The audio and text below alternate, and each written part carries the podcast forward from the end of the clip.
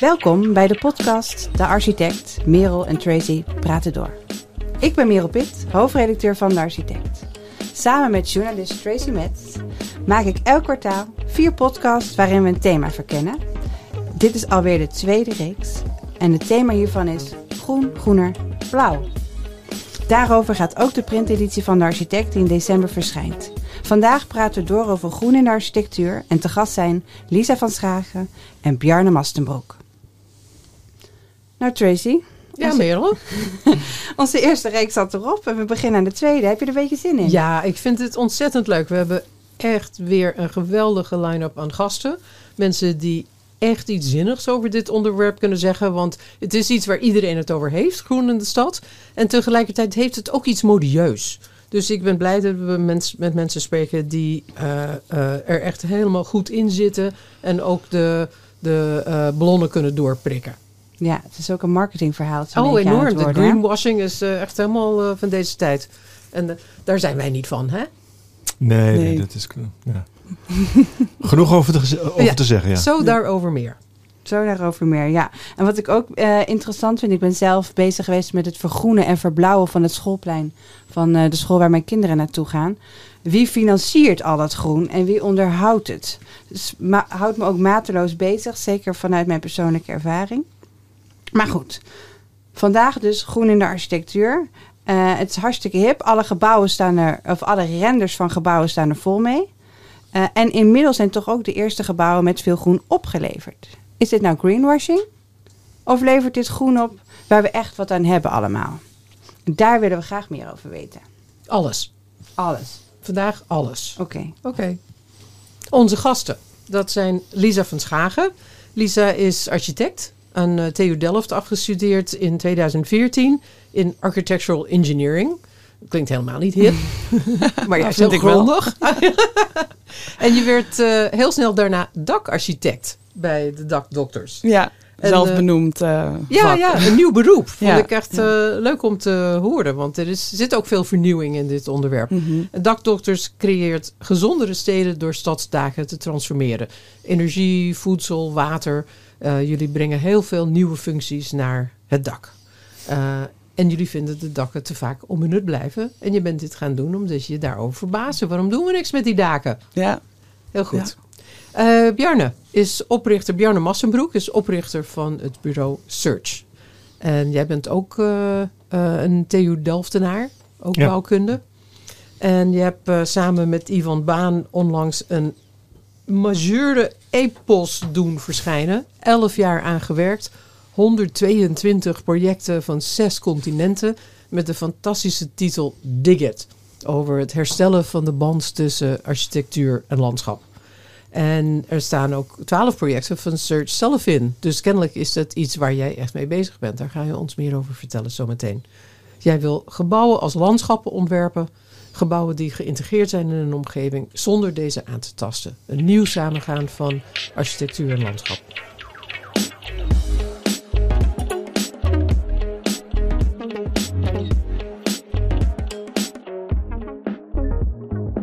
Nou, Lisa. Ja. Ja, Lisa. Hi. Um, ik ben benieuwd, waarom heb jij nou je besloten om je volledig te richten op de daken?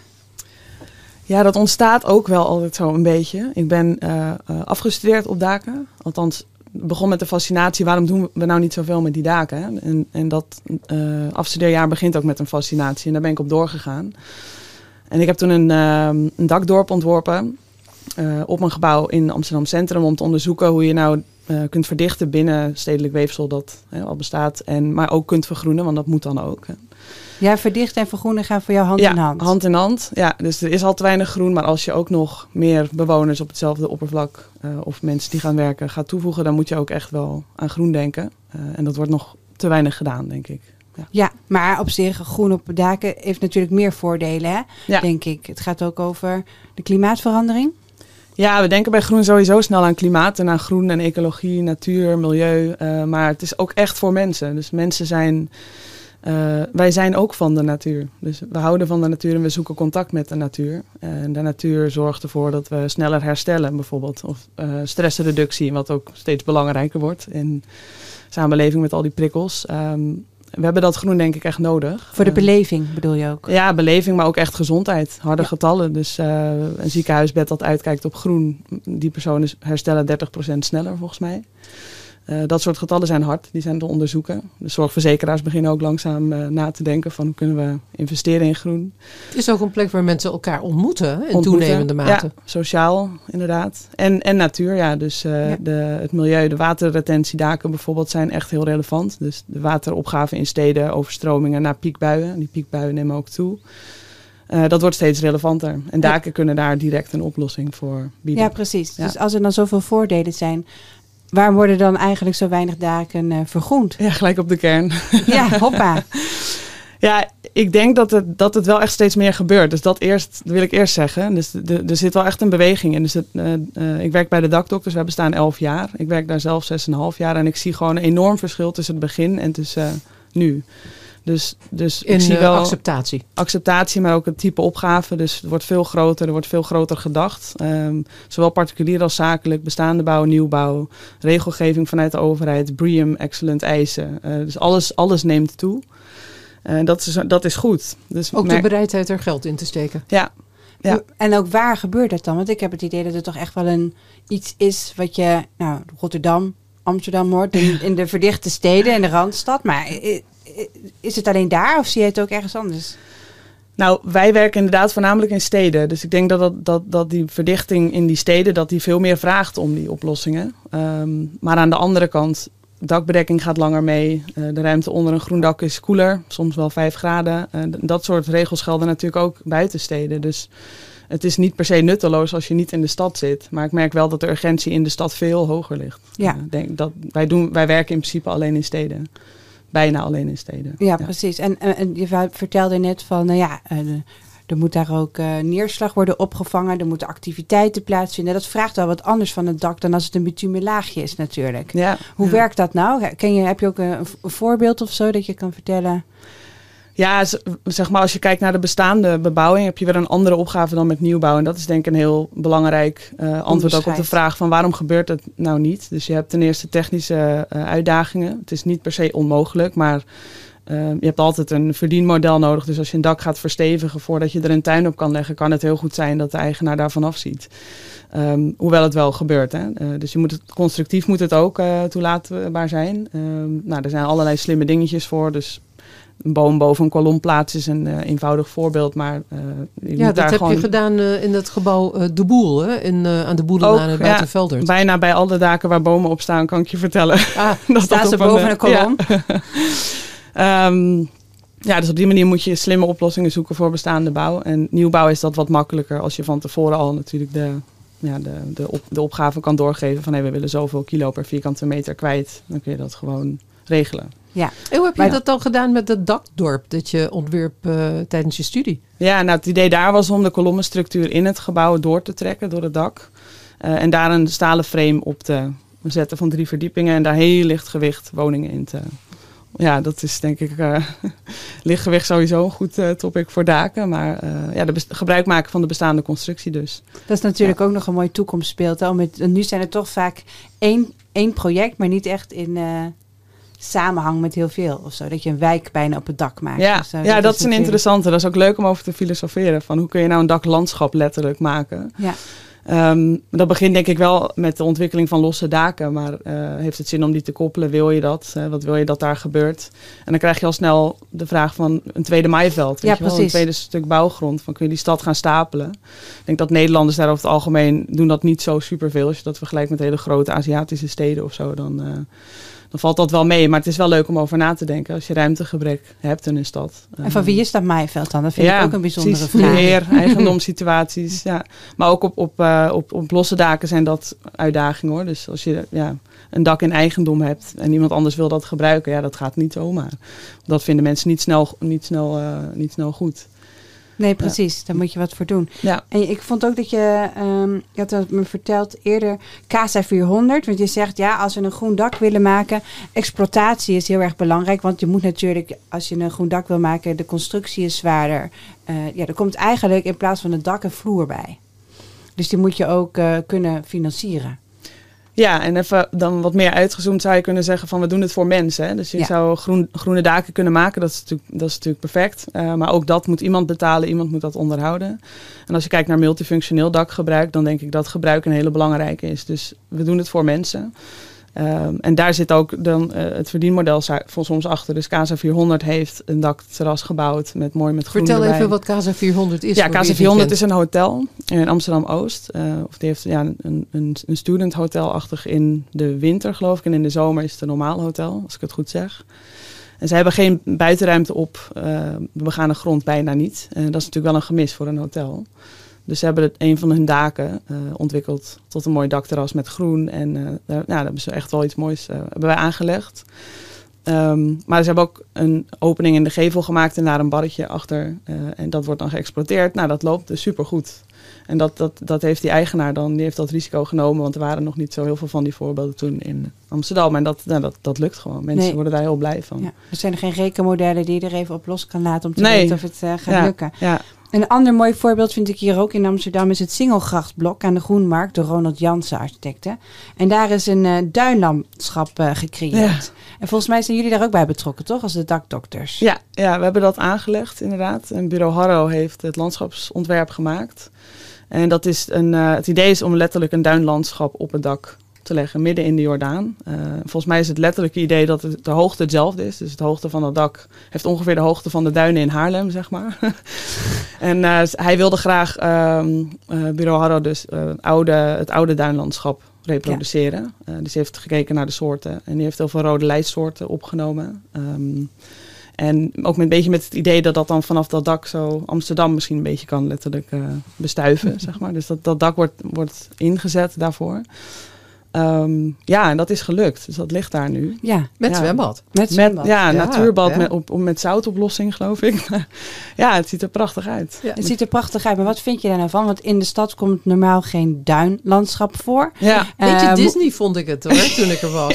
Heel leuk, heel mooi. Maar ik dacht, ja, eh, duinen in de stad, hoezo? Ja. ja. Ja, precies. Ja. Dus wat vind jij daarvan? Moet je aansluiten op de bestaande ecologische structuur dan? Als je, als je het hebt over aansluiten? Ik zit daar heel dubbel in. Dus Ja. als je kijkt naar ecologische structuren, dan kom je snel uit op inheemse beplanting en op het aansluiten van stepping stones. En dan denk je, ja, je moet aansluiten op wat er is. En, maar zelfs inheemse soorten veranderen door, door het klimaat. Dus op een gegeven moment, er is heel veel veranderlijkheid aan ecologie. En ik denk dat het ontwikkelen van daken ook voor mensen. Ehm, ja, dat, dat, dat, dat, dat met deze kleine voorbeelden moet je toch beginnen. Je maakt je eigen stepping stone. Ik, ik denk dat ecologische structuren eh, berekenen of bedenken heel ingewikkeld is. Ehm, ik kan het niet in ieder geval. Nee, er is natuurlijk ook een andere opleiding voor nodig. Misschien. Ja, ja. En zelfs ja, ook ecologen zijn, die kijken bijvoorbeeld, weten heel goed wat heeft een, een dier nodig, of een insect of een plant. Of, eh, en hoe zou dat in de structuur kunnen passen. Maar ja, dan moet je, je moet het ook samenvoegen met de architectuur, met de vraag, met hoe we dat willen gaan gebruiken. Eh, ik vind het complex. Ja, Ja. begrijp ik. En ehm, ik zat nog even te denken. Ik ben ook benieuwd naar de regelgeving, Lisa. Want ehm, in een aantal eh, publicaties en verhalen die je hebt gehouden, je hebt heel veel eh, hier en daar verteld over daken. Onder andere in mijn talkshow Ja. Stadsleven, heel leuk. En soms zeg je er zijn te weinig regels voor daken, waardoor we niet goed weten waar we aan moeten houden. Maar als het dan aankomt op de uitvoering, zijn er weer te veel regels die het tegenhouden. Hoe zit het nou met die regelgeving? Ja, goeie. Ja, nou, de, regels nemen nu wel toe aan de goede kant. Dus er worden, Naarmate het bekender hè, wordt. Nou ja, er worden eisen gesteld vanuit overheden die doorhebben dat eh, bijvoorbeeld je moet op je eigen plot eh rainproof eis voldoen. Moet je 60 mm bui kunnen bergen. Dat vind ik goede regels. Ehm, maar ook dat BREEAM Excellent eh, behalen of een BREEAM certificaat behalen heeft ook beperkingen. Dus, dus soms is dat, eh, je moet 15% van je footprint van het gebouw vergroenen. Het kan zijn dat dat neerkomt op één deeldak met sedum beleggen en dan verder niks meer aan doen. En nog steeds honderden vierkante meters tegels overhouden. Dat, dan is het beperkend in die zin. Eh, en op uitvoeringsbasis, ja, de, de stad, in ons geval werkt het meest in Amsterdam. Eh, Amsterdam wil we denk ik heel graag verduurzamen. En heeft daar ook wel visies over geschreven. En ehm past daar langzamerhand op aan en geeft bijvoorbeeld subsidies voor het aanleggen van groene daken. Dus je krijgt wel tot 50% subsidie op een daktuin. Of een groen dak, eh, als het maar groen is. Op een gebouw ouder dan vijf jaar. Dus ze stimuleren alleen de bestaande bebouwing. Maar aan de andere kant, uh, welstand, hekwerken, praatjes over hoe ver dat hek van de rand moet. Er wordt niet integraal naar gekeken. Uh, en soms dwarsboomt het zelfs de verduurzaming. Dus dan kan zo'n tuin niet worden aangelegd omdat de gebruiker er geen gebruik van kan maken. Dat zijn particuliere opdrachtgevers. Ja, die gaan dan niet uh, soms wel tot 50.000 of misschien wel meer 100.000 euro investeren als ze daar niet op hun manier gebruik, gebruik van kunnen maken. maken. Dus daar mag wel iets beter naar gekeken worden. Maar ik denk dat ze daar nu ook wel mee bezig zijn. Er was een voorbeeld van een uh, eigenaar die een heel mooi groot groen dak had aangelegd. En hij wilde daar een sauna op. Ja. Meen ik me te herinneren. Ja, en dat ja. mocht dan weer niet. Nou, de sauna die hij wilde. Ja, nou, het mocht wel, weet ik niet. Maar de, de, de, de sauna werd, wordt gezien als een opbouw. En een opbouw, daar heb je bebouwing voor nodig. Dat is een verbouwing. En ze wilden de bouwwoede tegengaan in Amsterdam, tijdelijk toen. Dus um, dat, dat mocht dan niet, nee. En dat is, dat is wel het hele idee van die tuin geweest. Dus zeg maar dat je je eigen spa op het dak hebt eigenlijk. Als je dat kan doen. En 80% is groen hè, van zo'n dak. Dus uh, deze klant investeerde echt veel in groen en geloofde daar ook wel echt in. Is het project doorgegaan? Uh, ja, maar op een andere manier. Dus de sauna die hij wilde is er niet gekomen. Ja. Je woont zelf uh, in Buitenveldert in een gebouw met een mooi groen dak. Ja. Kom je er veel? Ja, ja, toch wel regelmatig, ja. ja zeker met mooi weer. Uh, en dan is het ook druk. Ja, dan ontmoet je daar de rest van het uh, gebouw. Ja, je gaat daarheen met je eigen vrienden. En dan uh, inderdaad, soms, soms mengt dat wat met andere groepjes. Ja. En iedereen in het gebouw kan er gebruik van maken. Want ik heb ook ja. wel gehoord nou, dat, dat, dat je soms samenwoont met mensen die sociale huur. En die mogen niet naar boven, maar de mensen die kopen wel. Ja, dat zijn ook hele interessante dingen inderdaad. Nee, wij hebben dat niet, want de hele flat is gewoon vrije huursector. We doen allemaal mee in de servicekosten, we doen allemaal mee in het onderhoud. Um, maar ja, ik vind als je zo'n dak maakt voor een gebouw waar mensen wonen, dan, dan moet iedereen daar gebruik van kunnen maken. Um, maar wel dezelfde discussie met, met de verhuurder, die ook zijn hoofdkantoor in ons gebouw heeft zitten. Uh, die daar op een gegeven moment ook wilde gaan lunchen. Toen dachten wij ook van, uh, ja, hoe ziet dat er dan uit, weet je wel? Dan ga je toch dat gesprek even hebben van uh, hoeveel mensen gaan dan tegelijk op ons dak zitten overdag als het mooi weer is. Ons zo. dak? Ja, precies, daar krijg je het al, ja. Dus dat, dat, dat, ja, dat gaat heel erg dak, zo. Ja. Ingewikkeld hoor. Dus dat dak is in principe van de bewoners. Maar ja, als je naar een daklandschap toe wil, kun je dat dan veel groter bekijken. Je kan de rol van de gemeente of overheden of zo daarin, ik weet het niet. Dat, dat ja, dan krijg je Jona Friedman-achtige structuren ja. misschien. Ja, ja, ja, dat is een fantastisch uh, figuur. In mijn afstuderen kwam ik dat tegen. Ja, die heeft de hele stad opgetild. En Ja. in zo'n stalen structuur gehangen. Zodat op begaande grond ruimte voor groen en recreatie ontstond. Nou, nu doen wij het denk ik eerder andersom. Maar wel een interessant idee natuurlijk. Ja, Ja, je zou natuurlijk ook de gebouwen kleiner kunnen maken. Of eh, een kleinere footprint en dan meer op het maaiveld kunnen doen. ja moeten we iets meer maaiveld eh, maken misschien? Ja, Ja, en ik vroeg me nou nog af, hè, want we hebben het dus over heel veel eh, voordelen die eh, groene daken hebben. Ehm, denk je nou, eh, ja, het komt al meer, maar denk je echt dat we, hoe, hoe, zien we er, hoe staan we er voor over tien jaar voor? Ja, ehm, ik denk een stuk beter dan nu. Want we zien allemaal wel de noodzaak en, en, en de pracht ervan in. Het is alleen nog even een transitie waarin eh, de bestaande bebouwing beperkt is. In gewicht bijvoorbeeld, maar ook in regelgeving, welstand, UNESCO. Ehm, maar al die nieuwbouw, die, die, die wordt er al behoorlijk mee eh, doorspekt met al dat groen. Ehm, en we zullen er denk ik ook wel moeten. Als we kijken naar afname in biodiversiteit, maar dus ook onze eigen gezondheid. Ehm, En het water. en dat het water. is echt een heel, dat is heel echt een ding, ding op het dak. hè? Ja, ja zeker. Eh, dus dus er zijn, eh, we moeten gewoon omgaan met die nieuwe vorm van eh, groene architectuur, inderdaad. Voor mij is dat architectuur die rekening houdt met groen. Waarin groen alles is wat slaat op natuur inclusief bouwen. Dus we, we maken nu een programma van ijzer voor mensen. Maar we moeten een programma van ijzer maken voor mensen en dieren. En planten. planten. Ja. Ja, Want en we doen water dat, ja, eigenlijk. Nou, dat, hoort erbij, eh, dat hoort er eigenlijk ook bij. Ja. Wat jij net noemde, Lisa, eh, eh, over de eis dat een gebouw een bepaalde hoeveelheid water kan opvangen tijdens Mhm. een heftige bui. Is dat alleen in Amsterdam of is dat ook elders in het land? Ehm, nee, dat is niet alleen in Amsterdam. Nee. Ik weet eigenlijk niet precies hoe dat, eh, hoe dat wordt bepaald. Maar de rainproof eis is, eh, is breder dan Amsterdam. Ja. En daarvoor is ook de geniale uitvinding van het polderdak. Hè? ja, ja. Een hele laag. eh, het ziet er echt vreselijk uit in het begin. Een hele Ja. plastic laag met alleen maar kisten die dat water moeten opvangen. ja. En dan wordt het pas groen. Ja, polderdak is een, uh, is, uh, uh, een merknaam voor een waterretentiedak van de dakdokters. Een waterretentiedak is niet, is niet nieuw. Dus je, je kunt water opvangen op het dak. Uh, om dat te bufferen voordat het het rioolstelsel ingaat. Uh, tijdens een piekbui is zo'n rioolstelsel overbelast. Daar krijg je dus die overstromingen van. Vieze dingen. Ja, en als je dat water even vasthoudt en later pas dat riool in zou laten. Maar liefst zouden we toch niet het dit riool in laten gaan? Precies, dus wat nou als je uh, dat opvangt en we hebben dat dan in een krattensysteem liggen. Uh, dat water dat trekt omhoog en werkt als irrigatie voor de daktuin die erop ligt. Vooral als in droge tijd is. Ja, dus dat, dat is eigenlijk een soort artificieel grondwaterpeil. Hè. Dat werkt ook goed voor de wortelen. Dus als je van bovenaf bevloeit, dan verdampt het en dan uh, ja, het werkt iets minder goed. Dus als je van onderaf bevloeit, dan is dat ja, dat is hoe het, hoe het op de volle grond ook gaat eigenlijk. Gewoon, we krijgen een heel nieuw ja. maaiveld daar uh, hoog in de lucht. Op, die zin heb je het eigenlijk al. Ja, ja. En het polderdak is, wel, uh, is ook op afstand bestuurbaar. Dus dat is gekoppeld aan weerstations. En dat, dat ziet zo'n piekbui ook aankomen, leegt dan het dak. Uh, doet het dak weer dicht, zodat Hebben de die kranten dan wifi of zo? Dat, ja, er zit wifi inderdaad op de regeltechniek. Ja, zeker. Ja. En daar zit dan dashboard weer aan gekoppeld. Uh, dus je kunt als, als klant of wij als onderhoudsteam zeg maar, goed kijken wat er op dat dak gebeurt. Hoeveel water zit erin? Is er tekort aan water bijvoorbeeld?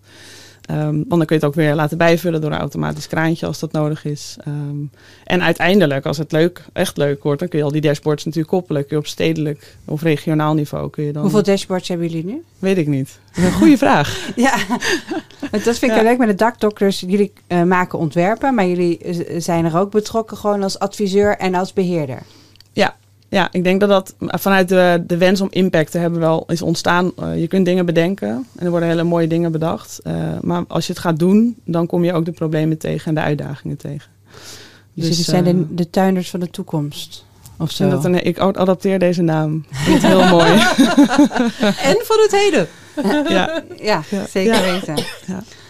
Nou, uh, Lisa, dankjewel voor dit leuke gesprek. Graag gedaan. Heel mooi, heel mooi. Ja. En echt uh, de tijdgeest mee. En ook uh, de tijdgeest bepalend, als ik zo vrij mag zijn. Ik heb geen aandelen in de dakdokters. Nog nee. ja, je denkt, over uh, tien jaar zijn ze gewoon vijf keer zo groot. Bjarne, wat vind jij ervan? Zijn groene dagen de manieren om gebouwen en landschap weer aan elkaar te koppelen? Nou, het is zeker een van de elementen die, die meehelpt, absoluut. Ja, dus heel mooi dat dat gebeurt. Maar in het werken zijn ze altijd wel een beetje moeizamer. Nou, niet als je het goed doet. Het, het is inderdaad een, uh, een dak waar uh, een, een, minimale laag uh, substraat en wat, wat, wat zieltogende plantjes op liggen. Ja, dat in de warme periodes tegenwoordig, die steeds langer zijn, of droge periodes, is dat een probleem. Dan is het weinig groen kapot. meer. Ja, ja. Dus je moet, je, je moet het wel echt. Um, zorgvuldig aanpakken. Gewoon meteen ook goed aanpakken. Hm, met wifi? Nou, dat, volgens mij is dat niet nodig. Maar dat kan ook inderdaad een, uh, een onderdeel zijn. Uh, je zei tegen mij dat je uh, zei groene daken zijn nou ja, een goed idee, maar, maar toch een beetje moeizaam. beheer, financiering. Jij zei een veel beter idee is eigenlijk om een groter deel van het maaiveld als volle grond te laten. Om daarin bomen en planten en tuinen aan te leggen.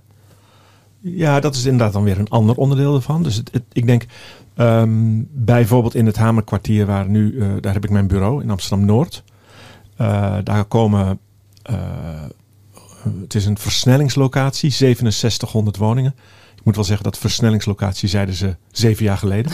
er staat nog niks. Ik, wij zijn de enige die daar een projectje hebben gebouwd. Dus om eerlijk te zijn, ik begrijp dat niet zo. Maar wij proberen al jaren uh, de stedenbekundigen van te overtuigen dat die grote blokken, dat je op zijn minst 20%, 30% volle grond moet houden rondom. Daar gaat niets boven volle grond. Daar ben ik uh, 100% van overtuigd. Gaat niets boven volle grond. Dat wij, wij weten nog zo weinig van wat er eigenlijk in die grond gebeurt en hoe ecosystemen daarvan afhankelijk zijn. Dat je maar beter ook volle grond kan hebben. Dat ze met elkaar in verbinding staan, bedoel je al? Ja, kijk, een, uh, een, een, een eik van 200 jaar zul je niet gauw op een dak vinden, uh, maar, maar wel in volle grond. Dus uh, het, is, het is even van een andere orde. orde. dat gezegd hebben, dan vind ik zeg maar die vlakke daken die er zijn. Dat je die van volwaardig groen voorziet, vind ik wel heel goed. Bijvoorbeeld in Parijs doen wij een woningbouwproject. Daar ben je, als je niet de mansardekap maakt, dat is één vorm van dak. De bekende geknikte Franse schuine dak. dan eh, als je dat niet doet en het dak is plat, dan moet er 90 centimeter eh, grondpakket op zitten. Het is gewoon een ijs. Dus een echte. Je ziet ook wel in Parijs in de wat rijkere buurten. Kijk je zo naar boven en dan zie je soms eh, een dennenboom of iets staan die al 50 jaar oud is. Dat je echt denkt van wow, goede daktuin. Ehm, Dus het kan. het, ja, is niet. Ja, net ging het gesprek ook even over, over zeg maar, de investering. En dat, dat gaat eigenlijk altijd over geld. En volgens mij zou het daar helemaal niet over moeten gaan. Het is gewoon. eh, het, dit is echt beyond money. Eh, het is gewoon een absolute totale, denk ik, eh, morele verplichting dat wij die steden veel beter inrichten. En dat we. ze, hebben het, ze hebben het tegenwoordig over circulariteit, maar dat moet ik altijd een beetje lachen. Want of je dan wil of niet, het leven is sowieso circulair. We kunnen daar wel een soort idee op plakken dat we circulair moeten worden. We zijn het toch wel. Dus op het moment dat we met z'n allen naar de donder gaan en er weer een nieuw leven komt, dan is dat ook circulair. Het is alleen nog een langer cirkeltje. Eh, dus ik denk dat het eh, heel erg van belang is dat je dat rekenen heel erg weglaat. Maar dat je. Dat dat hebben we ook bijvoorbeeld met het Hotel Jakarta gedaan. Daar is het nooit gegaan over houtbouw of over duurzaamheid of over een groene tuin. Eh, van wat kost dat nou ten opzichte van standaard beton enzovoort. Dat is van, dat eh, voor de luisteraar een hotel in Amsterdam. Door Ja. jou ontworpen met eh, een geweldige groene Ja. omgeving van binnen. Ja. Hele Ja. grote planten, water in de lobby en ook uitzicht op het zwembad. Ja, en dan zie je dat de- bij de opdrachten, we krijgen heel veel verzoeken, maar de opdrachten waarbij eh, gezegd wordt, nou, we rekenen het eens uit in beton en in hout, of met een dak, een groen dak of niet. Want dan kunnen we eens vergelijken, dan, eh, ja, dan doe ik dat niet. Dan zeg ik van, eh, nee, Ze Dan- verkeerde me- benadering. dan geloof je er niet in en dan weet ik al de uitkomst. Dus dat is een, eh, eh, ik ga niet aan een dood paard trekken. Mhm. Nou, dus eh, de, eh, de overtuigingen, de, het morele component van groen in de stad laat jij prevaleren boven een opdracht. Ja, ik, ik denk het wel. We moeten toch wel ons beseffen dat we de laatste, zeker de laatste 70 jaar, we gewoon een, een heel eh, egoïstisch, hedonistisch feestje hebben gevierd op deze aarde. En dat we dus, dus eh, het gaat niet, eh, niet over die korte tijd nu waarin we zien dat het misgaat, maar het gaat over die veel langere tijd. eh, waarbij het verschil ziet tussen een, een eh, ja, daar, daar is duurzaam ook eigenlijk niet het goede woord voor, maar tussen iets wat eigenlijk altijd door kan gaan, of in ieder geval een soort perpetuum kan zijn, of iets dat gewoon eh, parasiteert op. Dus dat, dat heeft ook met dat rekenen te maken. Als dan de ontwikkelaar opdrachtgever zegt, ja, ik wil berekenen, maar in die berekening zitten namelijk allerlei andere componenten niet. Dus CO2-uitstoot zit er niet in als je hout versus beton vergelijkt. Reken die dan ook. Dat je de troep over 200 jaar moet opruimen, reken die dan ook. En dan is de berekening opeens een heel andere, want dan is die zinloos. Dan weet je per definitie dat je het andere moet doen. Het is zoals de filosoof Roman Kz- Czarnik zegt: wees een goede voorouder. Denk Ja. na over de impact van wat je doet over meerdere generaties. Ja, absoluut. Ja, Ja. ja. En, en je ziet het nu eh, helaas, helaas, helaas bij deze pandemie. Dat eh, het eigenlijk alleen maar over... Het gaat helemaal niet over geld. Want dan zijn we in staat om 22.000 miljard eh, in een economie te pompen... omdat we onze oma in leven willen houden. Of omdat we willen voorkomen dat we doodgaan. Hm. Maar Je het is ziet- bizar dat we dat dus niet met, met duurzaamheid doen. Dat we dat dus niet met een hele snelle, hele extreme, radicale transitie moeten doen. Omdat we al heel lang weten dat het fout gaat. Dus het is een compleet. Ik, ik denk dat het compleet zinloos is om dat geld wel in. Dus dat ene te steken en niet in dat andere. Want dan gaan we het probleem nog. Wat zou een goede wake-up call kunnen zijn dan? Denk je? Wat moet er dan gebeuren? Wat er moet gebeuren? Nou, ik denk dat als, als, als Beijing en New York eh, en Delhi afbrandt eh, door eh, een, een bijzonder hete zomer, dan weten we wat er aan de hand is. Ja, dat Nee, dat is heel vervelend. Maar je ziet dus dat er pas wordt ingegrepen op het moment dat het echt misgaat. En dan gaat 9 miljoen hectare die in vlammen opgaat in Siberië. Dat zegt bijna niemand iets in het. dus ja, ja, weet je. Heb je daarom je boek gemaakt? Dig It. Nou, dat, het boek komt eigenlijk voort uit een eh, heel lang besef. Dat moet ik zeggen, dat komt al vanaf dat ik 6, 7, 8, 9 jaar was. En eh, mijn ouders hadden een soort hele eenvoudige bungalow in, midden in het bos gebouwd. Sallandse Heuvelrug. Prachtige omgeving. met een bostuin, uh, ja, heel mooi, ree in de tuin, dat soort dingen. En vervolgens werden er langzaamaan meer, nog steeds heel ruim van opzet huizen gebouwd. En ik heb als kind al nooit begrepen waarom men een huis bouwt in het bos. Om vervolgens te zeggen, ja, maar dan wil ik wel die bomen kappen, want dan heb ik zon in mijn huis. En ja, dan wil ik wel een hek om mijn tuin, want anders worden mijn Afrikaantjes opgegeten. En, dus dat je echt dacht van, wat, wa, waarom ga je in het bos wonen als je vervolgens... Het bos weg wil hebben. Als je dat weg wil hebben, ja.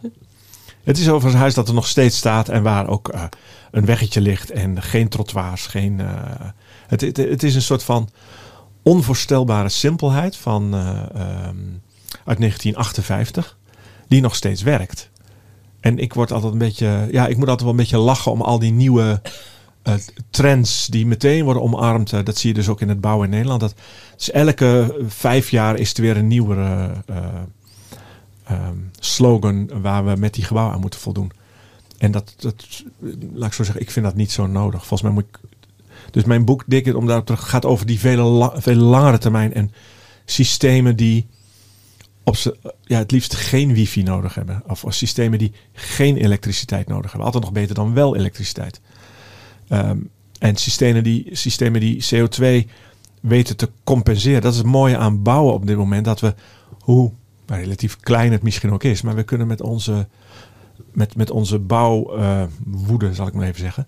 Als we het goed doen, namelijk door agrarisch uh, areaal op te heffen, uh, bomen aan te planten, ander bosbeheer te doen.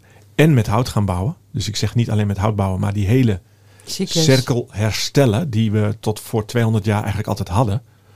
Als we dat gaan doen, dan kunnen we CO2 ontnemen in dat, kijk, uh, transport kan het niet. Je kunt hooguit op nul uitkomen, maar tenzij er systemen zijn die ik niet ken. Met is met alles eigenlijk. Maar wij zouden als, als bouwers zouden we in ieder geval een deel van die CO2 kunnen opslaan in onze gebouwen. En dat is natuurlijk wel interessant. Dus dat is een serieuze methode, maar die, die wordt eigenlijk nog heel weinig onderzocht. Dus je ziet in de GPS-score dat betonstaal er uh, dreigde, het, het is nu aan het kantelen, dreigde er positiever uit te komen in duurzaamheid dan hout. En dat heeft ook heel erg met die lobby te maken, waarbij die bedrijven gaan zeggen: ja, maar dat kun je hergebruiken. En, weet ik. en hout gaat weer terug in de, in de cirkel, want dat verbrandt dan op een gegeven moment. Dus het is een complete lulkoek uh, uh, argumenten. Maar dus, en dan moet je lang tegen vechten. Uh, daar, dat, daar gaat nog heel veel tijd overheen. Voel jij het echt, je werk ook als vechten? Ehm, nou, zelf niet zo. Volgens mij zien heel veel mensen mij dat, dat ik dat ben. Maar dat is. Nee. nee, ik ben. Uh, nee, ik, uh, ik zie het niet als vechten. Ik zie het wel als iets dat we gewoon moeten doen. Klaar, punt uit. We moeten het doen.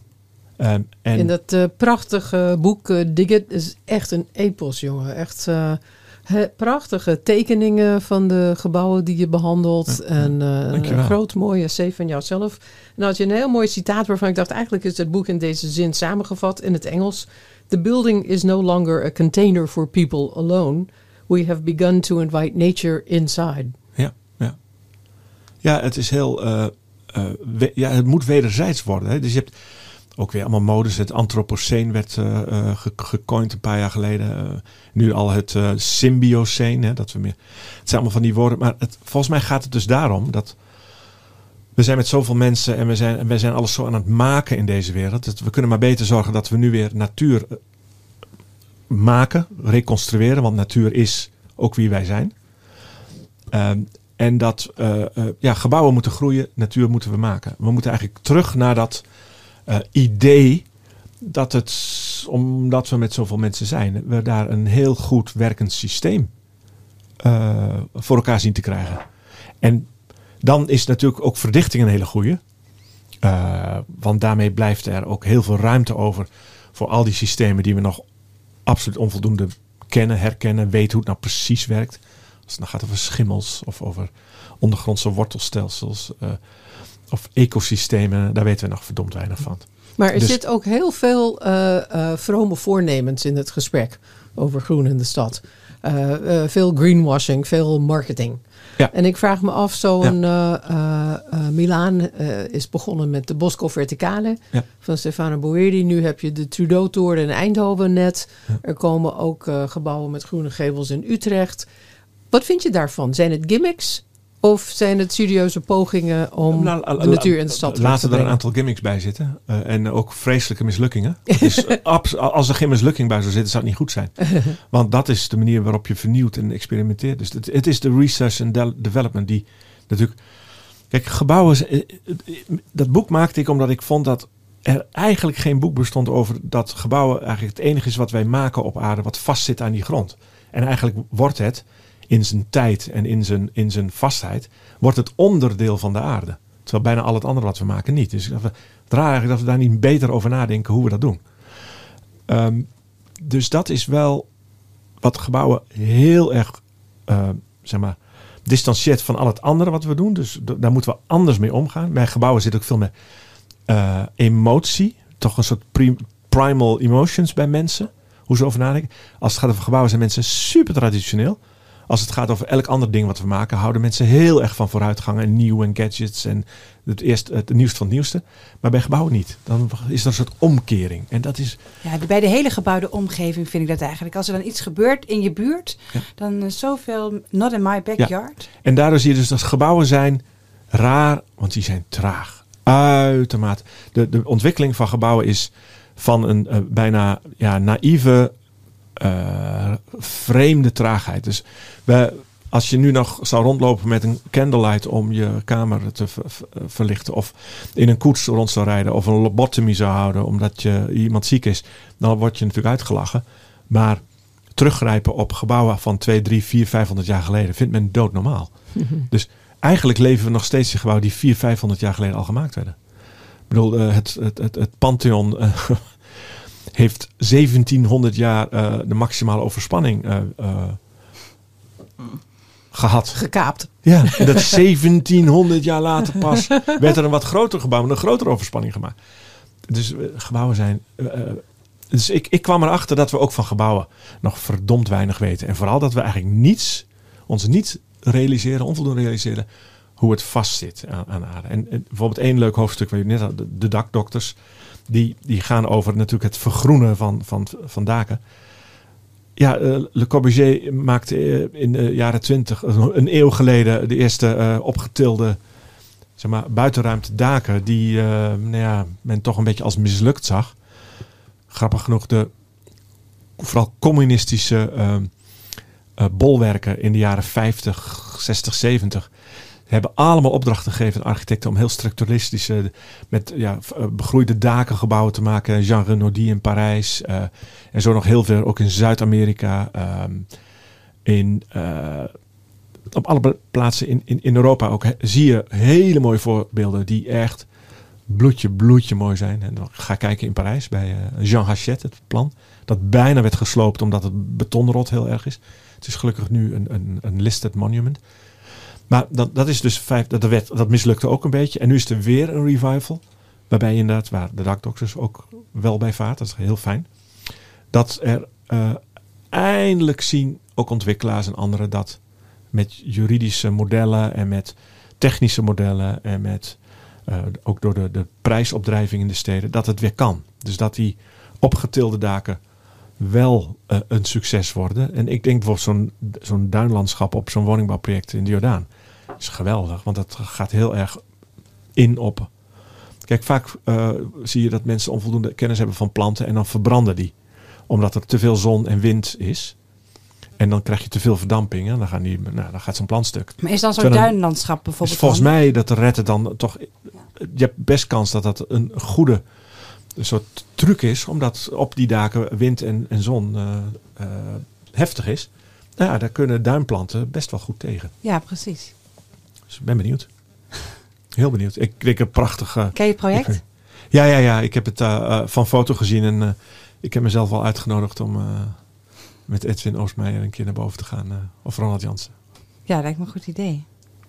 Mooi, Bjarne. Of met de dakdokters. Helemaal goed. Misschien krijg je wel hierna een uitnodiging, wie weet. Nee, ik vind het heel goed gedaan.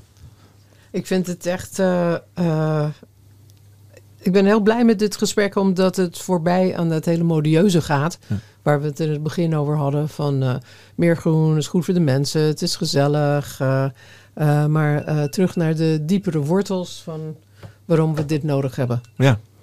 En het boek is echt prachtig. En het heet Dig It, Building Bound to the Ground. Ja, het is waar een gebouw bijna niet aan ontkomt. Of Het niet is- aan ontkomt. Het is eigenlijk een, eh, als een baksteen zo zwaar en zo groot. Het is Dus ik- enorm. 1390 pagina's. De titel gaat natuurlijk... eh, Het het is een beetje de grap van het graven, dig it. Maar het gaat vooral over het... Want er zitten veel gebouwen In in, die in de grond ja, zitten, veel- ondergronds. Ja, dat sowieso. Omdat er ook heel veel kennis in zit die, die nu verloren dreigt te gaan. Maar die wel heel handig zijn. Bijvoorbeeld de Yaodongs in, in China. Daar woonden tot voor kort 40 miljoen mensen ondergronds. Nu nog 20, 15 miljoen. En dat dreigt zeg maar, uit te sterven. Want natuurlijk is zo'n gebouwtje met golfplaten eh, boven. eh, Het is dan makkelijker. Dus en dan worden die gaten dichtgegooid. Of zo'n betonnen toren in de stad. Maar in dat landschap, dat lustplateau, daar is het in de zomer bloedheet en in de winter ijskoud. En dan is dus zo'n tempering van ondergronds bouwen eigenlijk ontzettend goed. Ja, een goede isolatie natuurlijk. Wat ik heel mooi vond ook aan de beide gesprekken vandaag, Tracy, is dat eh, eigenlijk jullie allebei zeggen: natuur is wie wij zijn. Hoezo vormt het zo weinig momenteel nog een onderdeel van ons eh, leven eh, in de gebouwde omgeving, Ja, zeg maar? maar de natuur zit niet in de spreadsheet. nee, En dat moet wel. Nee, maar het moet volgens mij ook een beetje in het besef, of het moet echt in het besef van mensen blijven. Wa- wa- voor de uitzending hadden we even een kort gesprekje over wat heb je ontbeten. En dan zie je het mooie verschil tussen dat eh, de een zegt, eh, ik heb niet ontbeten. En de ander zegt van, ja, ik heb ontbeten met, met zaadjes, want het is goed voor poepen. en dat is zo interessant, want het gaat natuurlijk om het, het echt begrijpen wat eten is. Is natuurlijk super belangrijk om... om ja, dus we, Nou, moeten, bent, we, moeten een eet. beetje opletten natuurlijk met, flauw gezegd, het millennial idee. Dat we allemaal denken dat we het op de iPhone wel kunnen vinden. Nee, ja, weet je. Eh, als je niet kan scheiden, is het gauw afgelopen. Dus dat blijft natuurlijk gewoon waar. Ja, dat is de les van vandaag. Ja. Nou, mooi, mooi. nou- nu jij. Ja. ik zit even met mijn mond vol tanden. Ehm, Tracy, dit was eh, eigenlijk, kunnen we zeggen, gewoon een hele goede eerste aflevering van onze tweede reeks. Had niet beter gekund. Ja, groen, groener, blauw. Het zat er allemaal in. En wat neem jij straks mee als je naar huis fietst? Ehm, nou, een gevoel van opluchting. Dat, eh, dat eh, om in de beeldspraak te blijven, dat dat groen echt wortel schiet in ons denken en Ja. in ons bouwen. En niet alleen een, eh, een likje verf eroverheen is. Want daar was ik wel bang voor. Dat de greenwashing en de marketing de bovenhand zouden krijgen. Want dat is natuurlijk ook heel makkelijk. Maar er zit veel meer diepgang in en appelleert ook aan eh, hele diep gevoelde behoeftes van mensen. En zeker van stedelingen nu. Wat jij zei, Lise, dat eh, die groene daken een plek zijn waar mensen elkaar ontmoeten. Eh, dat, dat denken, ja, duurzaamheid is eigenlijk nog maar het begin. Maar dat het eh, eh, tot in de vezels van de opdrachten aan de architecten eh, moet zitten. Ja. Nou, Nou, gezondheid. Het draait volgens mij heel erg om gezondheid van mensen. Hm. Dat is ook die lange termijn eh, van ja, waar doe, je, waar doe je het nou voor?